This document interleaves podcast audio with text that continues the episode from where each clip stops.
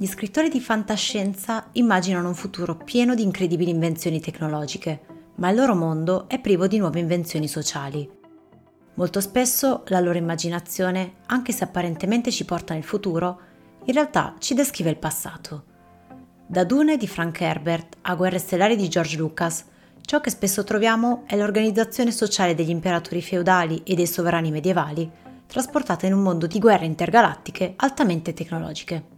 A immaginare un mondo diverso ci ha provato Charlotte Perkins Gilman nel suo Herland. Scritto nel 1915, era un'utopia ironica su di una società pacifica e altamente creativa, in cui il lavoro più stimato e retribuito era lo sviluppo fisico, mentale e spirituale dei bambini. Ma era un mondo in cui gli uomini si erano distrutti in un'orgia bellica definitiva e le poche donne sopravvissute avevano, grazie a una sorprendente mutazione, salvato la propria metà dell'umanità imparando a riprodursi da sole. Come abbiamo visto però, il problema non è degli uomini come genere, ma di come vengono educati uomini e donne in un sistema dominatore.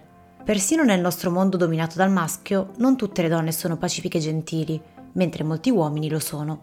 Chiaramente, sia gli uomini che le donne possiedono il potenziale biologico per molti tipi diversi di comportamento, ma l'organizzazione sociale androcratica costringe le due metà dell'umanità in ruoli rigidi e gerarchici che bloccano il loro sviluppo. Come hanno fatto notare molti scienziati, l'evoluzione non è predeterminata, ma al contrario, fin da principio siamo stati coautori della nostra evoluzione. Ad esempio, l'invenzione degli utensili è stata sia la causa che l'effetto della locomozione bipede e della postura eretta, che ci hanno consentito di creare tecnologie sempre più complesse. Diventando la tecnologia e la società sempre più complesse, la sopravvivenza della nostra specie è sempre più dipesa dalla direzione culturale della nostra evoluzione. L'evoluzione umana è ormai a un bivio. Il problema principale dell'umanità è come organizzare la società per favorire la sopravvivenza della nostra specie e lo sviluppo dei nostri straordinari potenziali. Nel corso del podcast abbiamo visto che l'androcrazia non è in grado di soddisfare queste esigenze e abbiamo anche visto che una società gilanica o mutuale, rappresentata dal calice che preserva e incrementa la vita, ci offre un'alternativa praticabile. Il problema è come effettuare il cambiamento.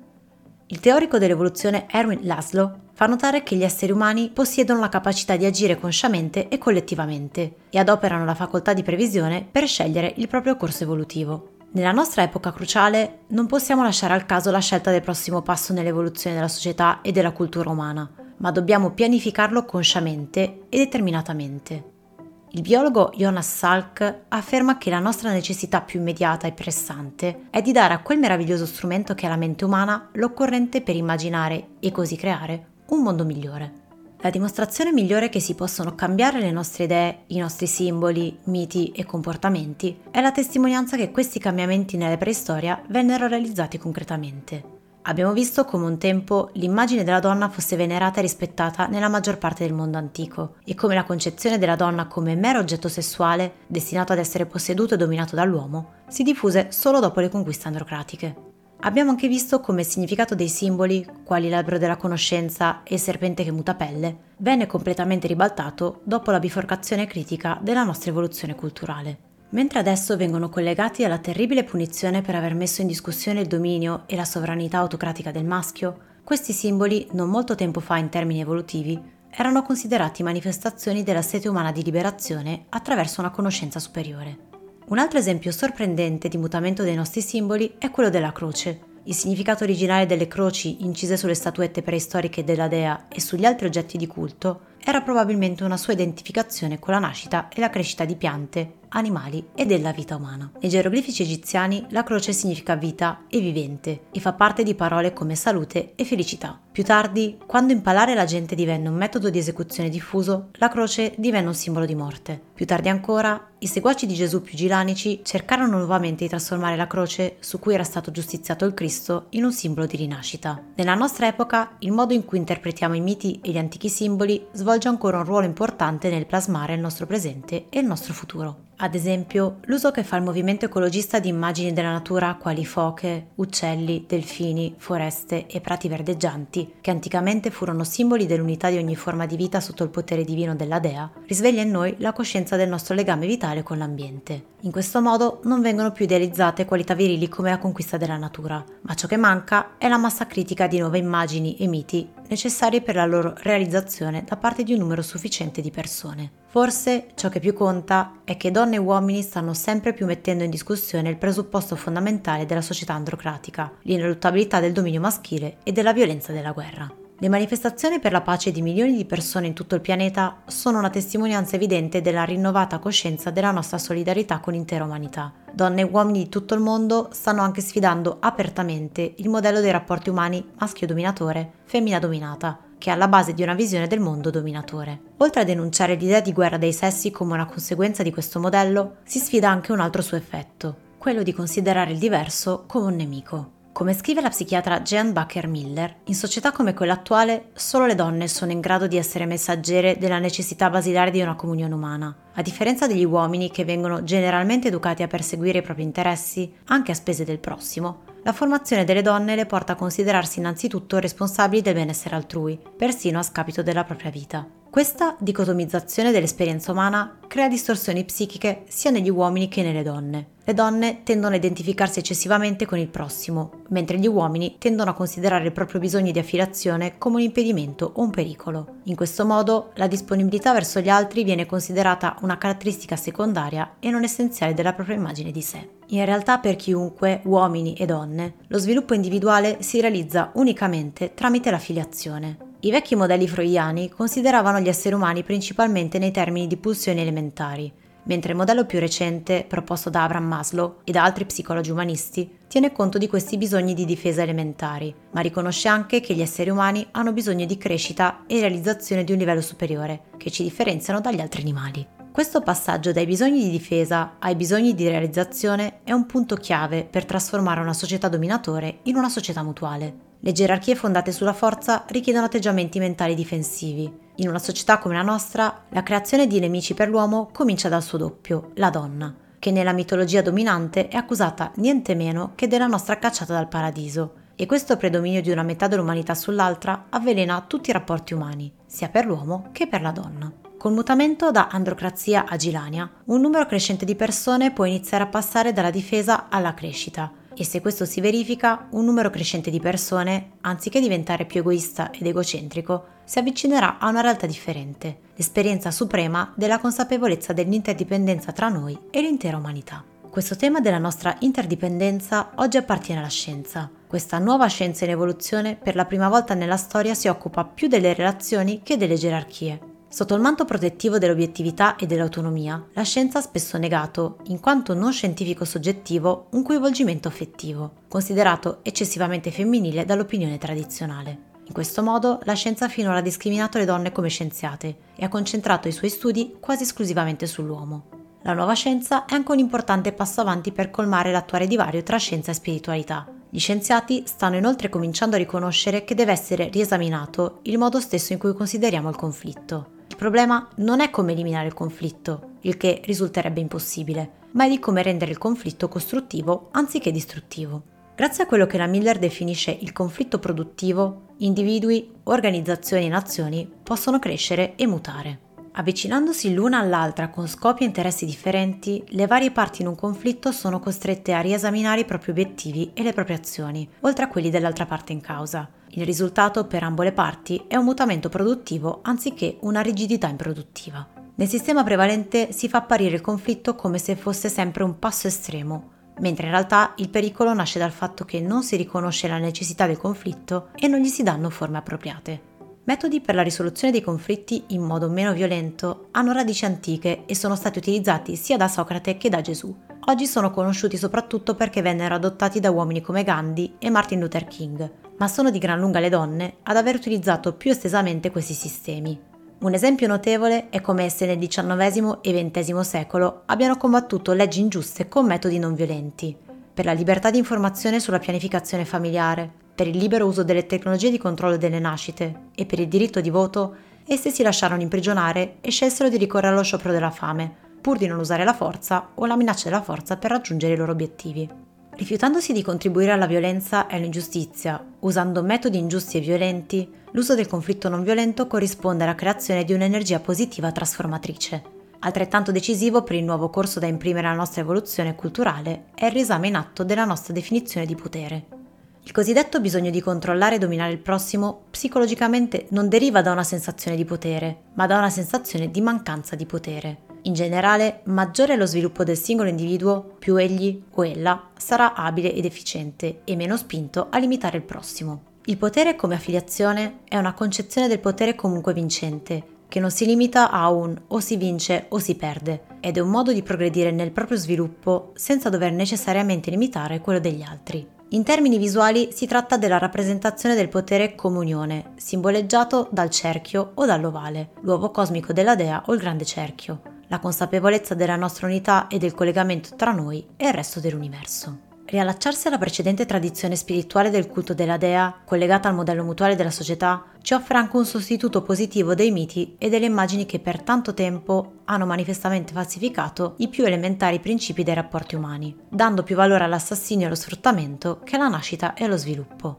Nel corso della storia abbiamo assistito a importanti trasformazioni. Per usare un'analogia familiare, fino ad oggi il sistema androcratico si è comportato come un elastico. Durante i periodi di forte rinascita gilanica, per esempio all'epoca di Gesù, l'elastico si è teso notevolmente. In passato, quando si raggiungevano i limiti dell'androcrazia, esso scattava sempre all'indietro verso la sua forma originale. Oggi, per la prima volta nella storia, l'elastico si può spezzare e la nostra evoluzione culturale può alla fine trascendere i confini tra i quali siamo stati trattenuti per millenni. Ma quali potrebbero essere le implicazioni politiche ed economiche di un radicale passaggio da una società dominatore a una società mutuale? Con la somma che serve a costruire un missile intercontinentale balistico, si potrebbero nutrire 50 milioni di bambini, costruire 160.000 scuole e aprire 340.000 centri di assistenza sanitaria. Anche soltanto il costo di un nuovo sottomarino nucleare potrebbe offrire nuove opportunità a milioni di persone che oggi sono condannate a vivere nella povertà e nell'ignoranza. Ciò che ci manca è il sistema di guida sociale, i valori di governo, che potrebbero destinare a fini più elevati la distribuzione delle risorse, compresa la nostra notevole competenza tecnologica.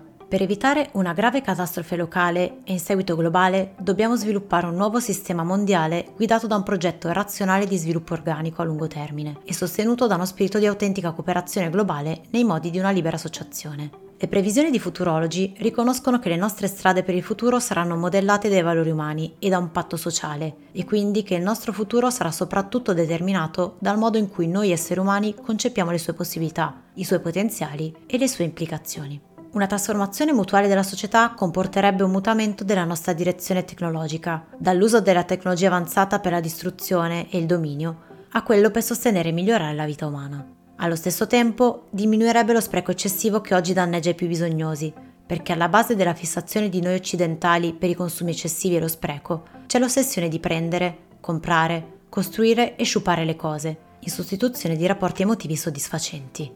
Il passaggio dall'androcrazia alla gilania contribuirebbe a far cessare la politica di dominio e l'economia di sfruttamento che nel nostro mondo vanno ancora di pari passo, perché il modo in cui vengono distribuite le risorse economiche non dipende da leggi economiche ineluttabili, ma da scelte politiche, vale a dire umane. In The Politics of the Solar Age, la futurologa Hazel Anderson descrive un futuro economico positivo, in cui i ruoli di uomini e donne saranno sostanzialmente riequilibrati. Questo significherà affrontare il fatto che l'attuale militarismo maschile è l'attività umana che comporta la più intensa dispersione di energia, poiché trasforma le energie accumulate in distruzione e rovina, senza che ne derivi alcun utile appagamento dei bisogni essenziali dell'uomo. I sistemi economici tradizionali si fondano su ciò che si potrebbe definire l'alienazione del lavoro solidale. Quando questo lavoro solidale, il lavoro che aiuta la vita, che consiste nell'allevare, aiutare e amare il prossimo, sarà pienamente integrato nella tendenza dominante dell'economia, assisteremo a una fondamentale trasformazione economica e politica e la nostra specie comincerà a sperimentare il pieno potenziale della propria evoluzione.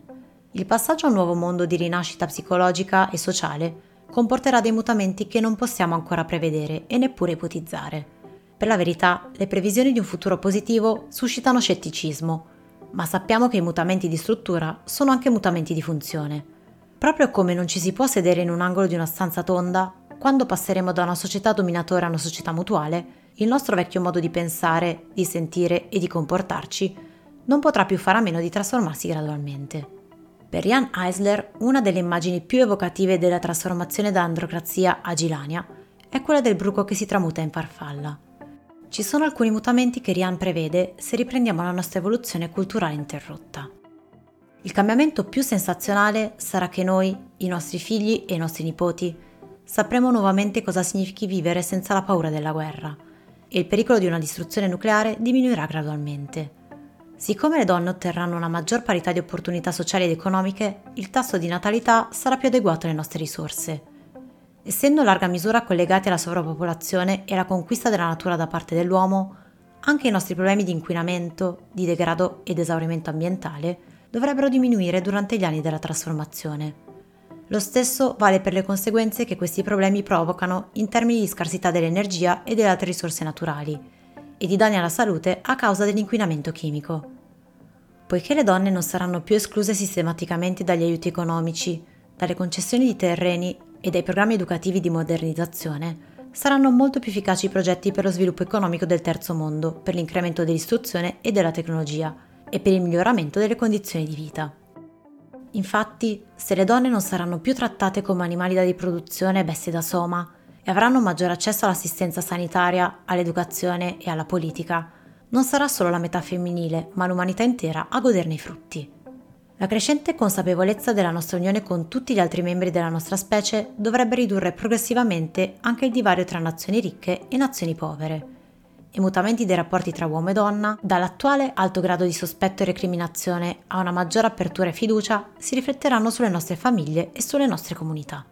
Gradualmente assisteremo a una diminuzione della serie apparentemente infinita di problemi quotidiani che ci affliggono, come infermità mentale, suicidio, divorzio, violenza a moglie e figli, vandalismo, omicidio e terrorismo internazionale. Problemi di questo tipo derivano in gran parte dall'alto livello di tensione interpersonale insito in un'organizzazione sociale a dominio maschile e da metodi di educazione dei bambini pesantemente basati sulla forza, mentre le strutture sociali del futuro saranno basate più sull'unione che sulla gerarchia. Quando raggiungeremo la consapevolezza del legame che intercorre tra gli uomini e l'ambiente, potremmo verosimilmente assistere alla scomparsa della vecchia nazione-stato come entità politica egoistica. Unità sociali più piccole saranno collegate in matrice o reti, con un gran numero di obiettivi comuni, come per esempio lo sfruttamento cooperativo delle risorse alimentari degli oceani, l'esplorazione spaziale, la diffusione del sapere, il progresso delle arti. Con il passaggio del mondo a una società mutuale arriveranno molti progressi tecnologici e ci sarà un adattamento delle tecniche esistenti a nuove esigenze sociali. Possiamo aspettarci che la meccanizzazione e l'automazione, poiché ci concederanno più tempo ed energia per realizzare i nostri potenziali creativi, avranno un ruolo sempre più importante nel rendere la vita più sopportabile. Lo sviluppo di metodi di controllo delle nascite più sicuri e affidabili sarà una massima priorità tecnologica. Poiché le tecnologie di distruzione cesseranno di consumare e annientare una così vasta parte delle nostre risorse naturali e umane, il risultato sarà un'economia generalmente florida, di cui abbiamo avuto un'anticipazione nella nostra preistoria giranica. Non solo la ricchezza materiale sarà ripartita più equamente, ma avremo un ordinamento economico in cui l'accumulazione di proprietà sempre maggiori come mezzo per proteggere se stessi e controllare gli altri sarà considerata per quel che è, una forma patologica o aberrante. Il concetto socialista per cui gli esseri umani non hanno soltanto diritti politici, ma anche diritti economici fondamentali, sarà sicuramente basilare e possiamo attenderci anche nuove invenzioni economiche. Possiamo aspettarci che l'economia informale, ad oggi non monetizzata, come ad esempio il volontariato, sarà valutata e ricompensata adeguatamente. Ciò costituirà la base attualmente mancante di un sistema economico in cui la cura del prossimo non verrà apprezzata solo a parole, ma sarà l'attività umana meglio retribuita e perciò più stimata. Per quanto riguarda la crudeltà dell'uomo verso i suoi simili, non essendoci più miti ed epopee eroiche a glorificare la violenza maschile, anche le cosiddette virtù maschili di dominio e conquista verranno viste per quello che sono, aberrazioni brutali e barbare di una specie che si è scagliata contro se stessa. Al contrario, intrecciando il nostro antico patrimonio di miti gilanici con le idee moderne, progrediremo verso un mondo che sarà molto più che razionale, nel vero senso della parola. Un mondo animato e guidato dalla consapevolezza che sia ecologicamente che socialmente c'è un legame indissolubile tra gli uomini e il loro ambiente. Insieme alla vita si celebrerà l'amore e non si faranno più figli solo per tramandare il nome o la proprietà dei maschi e saranno riconosciuti pienamente altri rapporti affettivi, non solo quelli delle coppie eterosessuali. Tutte le istituzioni, non solamente quelle destinate all'educazione dei bambini, avranno come fine la realizzazione dei nostri grandi potenziali umani. Sia le donne che gli uomini si prenderanno cura attivamente degli anni formativi dell'infanzia non solo i genitori biologici, ma numerosi altri adulti avranno diverse responsabilità verso il più prezioso di tutti i prodotti sociali, il bambino umano.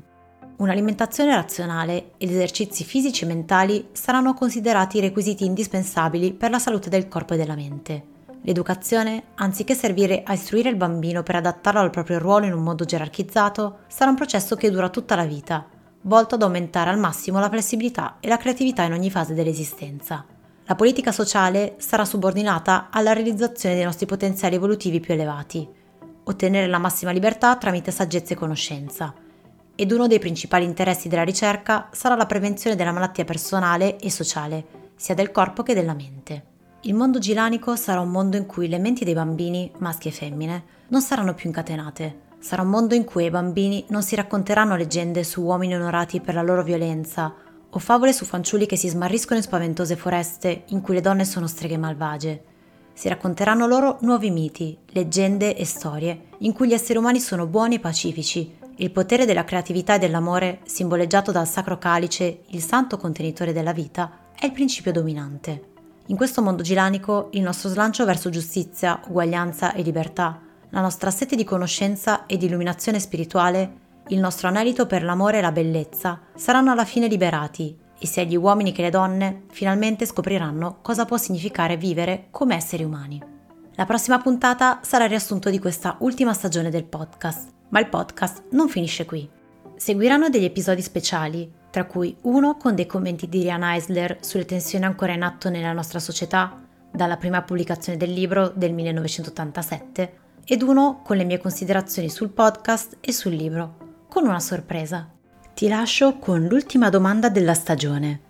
Come ti fanno sentire le previsioni di un possibile futuro gilanico? Fammi sapere se ti è piaciuta questa puntata. E seguimi sulle mie pagine social de L'Essenza, in cui potrai trovare approfondimenti ed informazioni aggiuntive. Mi trovi come Essenza Femminile Sacra su Instagram, Facebook e TikTok. Con lo stesso nome mi trovi anche su YouTube, dove puoi sia ascoltare che vedere il mio podcast e quindi puoi usufruirne anche senza audio leggendo semplicemente il testo che scorre. Se hai curiosità o dubbi, non esitare a contattarmi. Trovi tutti i miei riferimenti nella descrizione del podcast e dell'episodio. A presto!